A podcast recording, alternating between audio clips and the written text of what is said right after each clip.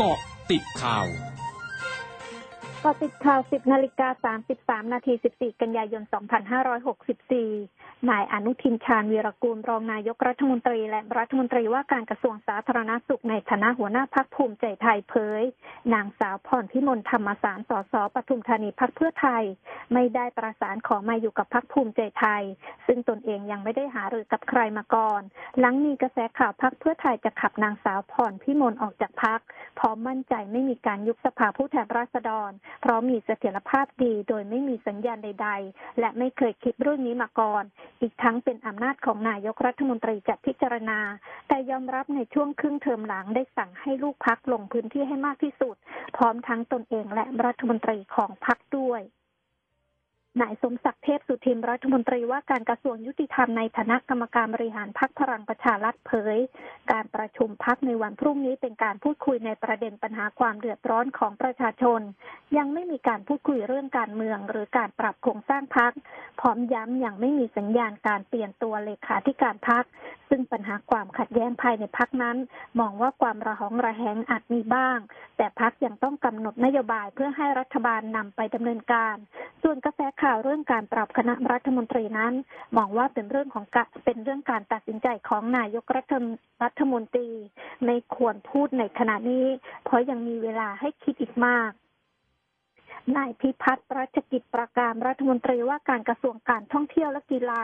ยืนยันวันที่หนึ่งตุลาคมนี้ จะเปิดให้มีการท่องเที่ยวในห้าจังหวัด คือกรุงเทพมหานคร ชนบุรี เพชรบุรี ประจวบคีรีขันธ์และจังหวัดเชียงใหม่ ซึ่งเป็นไปตามแผนเปิดประเทศที่เคยประกาศไว้ล่วงหน้า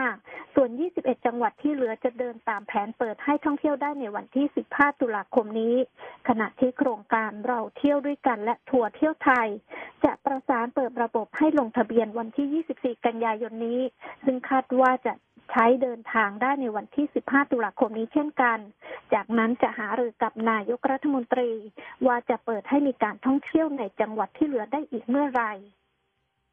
เพจเฟซบุ๊กโรงพยาบาลภูมิพลอดุลยเดชกรมแพทย์ทหารบกกองทัพอากาศ ออกประกาศเชิญชวนประชาชนที่มีอายุ 60 ปีขึ้นไป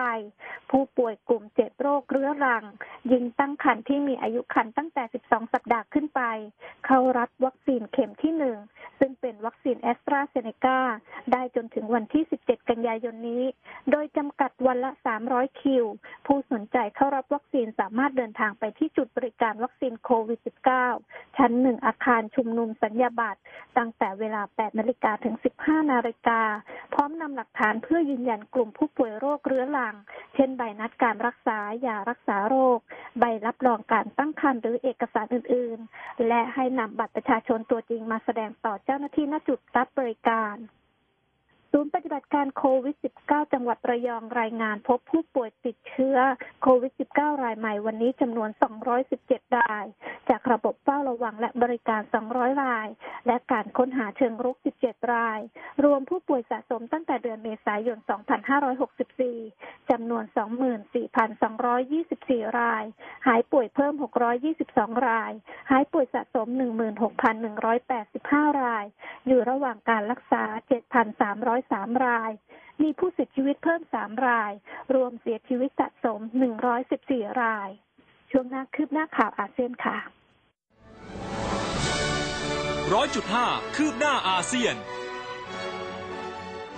คณะกรรมาการสาธารณสุขแห่งชาติของจีนเผยวันนี้พบผู้ติดเชื้อโควิด -19 รายใหม่ ซึ่งเป็นผู้ติดเชื้อภายในประเทศ 59 ราย เพิ่มขึ้นมากกว่า 2 เท่าจากวันก่อนหน้า และทั้งหมดล้วนอยู่ในมณฑลฟูเจียน ขณะที่ภายในเวลา 4 วัน พบผู้ติดเชื้อภายในมณฑลฟูเจียน 102 ราย หลังจากพบผู้ติดเชื้อรายแรกที่เมืองผูเทียน ซึ่งซึ่งอยู่ในมณฑลฟูเจียนเมื่อวันที่ 10 กันยายนที่ผ่านมา ด้านทางการเมืองผู้เทียน สั่งปิดโรงภาพยนตร์และโรงยิม รวมทั้งปิดทางเข้าและออกทางหลวง และแจ้งชาวเมืองให้งดออกนอกเมือง ขณะที่สถานีโทรทัศน์ CCTV ของทางการจีน รายงานวันนี้สถานการณ์ระบาดของเชื้อโควิด -19 ในเมืองปูเทียน มีความรุนแรงและซับซ้อน อีกทั้งจำนวนผู้ติดเชื้อรายใหม่เพิ่มปลัดกระทรวงมหาดไทยฟิลิปปินส์เผยวันนี้เขตเมโทรมะนิลา ซึ่งเป็นเขตนครหลวงของฟิลิปปินส์จะอยู่ภายใต้การเฝ้าระวังการระบาดของเชื้อโควิด -19 อย่างเข้มงวดระดับ 4 จากทั้งหมด 5 ระดับ เริ่มวันที่ 16 กันยายนนี้ โดยเขตเมโทรมะนิลาเป็นพื้นที่นำร่องของการใช้ระบบเฝ้าระวังและล็อกดาวน์เฉพาะที่